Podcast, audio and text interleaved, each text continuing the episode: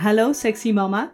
En nu jij. Kiki, jij bent hem. In deze extra kun jij lekker zelf aan de slag. Als je geen zin hebt om de hele aflevering te horen, geef ik je in een paar minuutjes de handvatten, tips en valkuilen om het zelf te ervaren.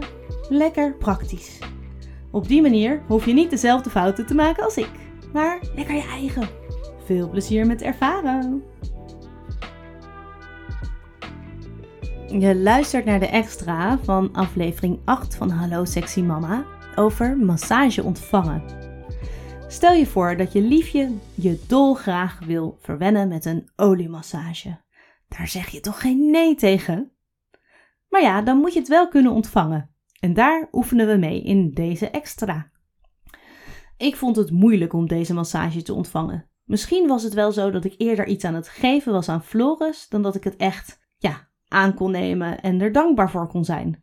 Hij was namelijk zo enthousiast en zo eager dat ook al had ik geen zin, wilde ik hem eigenlijk niet teleurstellen. Nou weet ik niet of dat wel zo heel erg is. Ik bedoel, als ik iets aan hem geef, in dit geval mijn huid om gemasseerd te worden, en hij het neemt. Zolang we daar ons allebei maar van bewust zijn, hè? van onszelf en van elkaar. Dus er is één iemand die geeft en één iemand die ontvangt. Dat klopt. Of, dat kan ook, er is één iemand die neemt en één iemand die toestaat. Ook niks mis mee.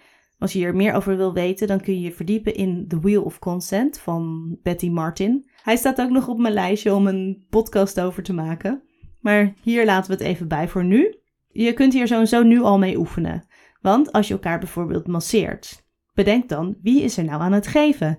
Ben jij aan het geven vanuit je hart, omdat je de ander zo graag wil verwennen? Of geef je dit omdat je vindt dat het moet, omdat het nu eenmaal in je agenda stond, dat je elkaar zou masseren dus? Of omdat je gewoon die massageolie eindelijk eens een keertje wilt gebruiken? En als je ontvangt, voel dan: doe ik dit voor mij of voor de ander? Kan ik het helemaal ontvangen zonder dat ik het gevoel heb dat ik iets terug hoef te doen? Maar ook durf ik aan te geven wat ik nodig heb om het nog fijner voor mij te maken? En kan ik ook dankbaarheid voelen als het niet helemaal perfect is? Of probeer ik dan alsnog de controle te nemen, mind you, op hetgene dat ik ontvang? Dan probeer je dus eigenlijk iets te nemen, iets anders dan wat de ander geeft. Nou, speel hier eens mee. Is best wel interessant. Je kunt elkaar ook uh, ondertussen bijvoorbeeld eraan herinneren: ik ben nu degene die geeft. Jij hoeft niks terug te doen. Maak je geen zorgen. Is het fijn voor je? Hoe kan ik het nog fijner voor je maken? Of als je je ongemakkelijk voelt, spreek het dan uit. Ik doe mijn uiterste best om dit echt helemaal te ontvangen. Ik merk dat ik toch iets probeer terug te geven. Daarom trek ik nu mijn handen weer terug. Geven en ontvangen zouden onvoorwaardelijk uh, mogen zijn. Maar als het je helpt, kun je natuurlijk omste beurt geven of ontvangen dat je gewoon van rol wisselt.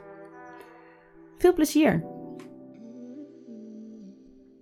Nou, ik ben benieuwd wat dit met je doet. Laat je het me weten. Abonneer je op de podcast of klik op volgen en reageer gewoon op je eigen manier via dit platform, op Instagram of door te mailen naar hallo Vind ik super leuk.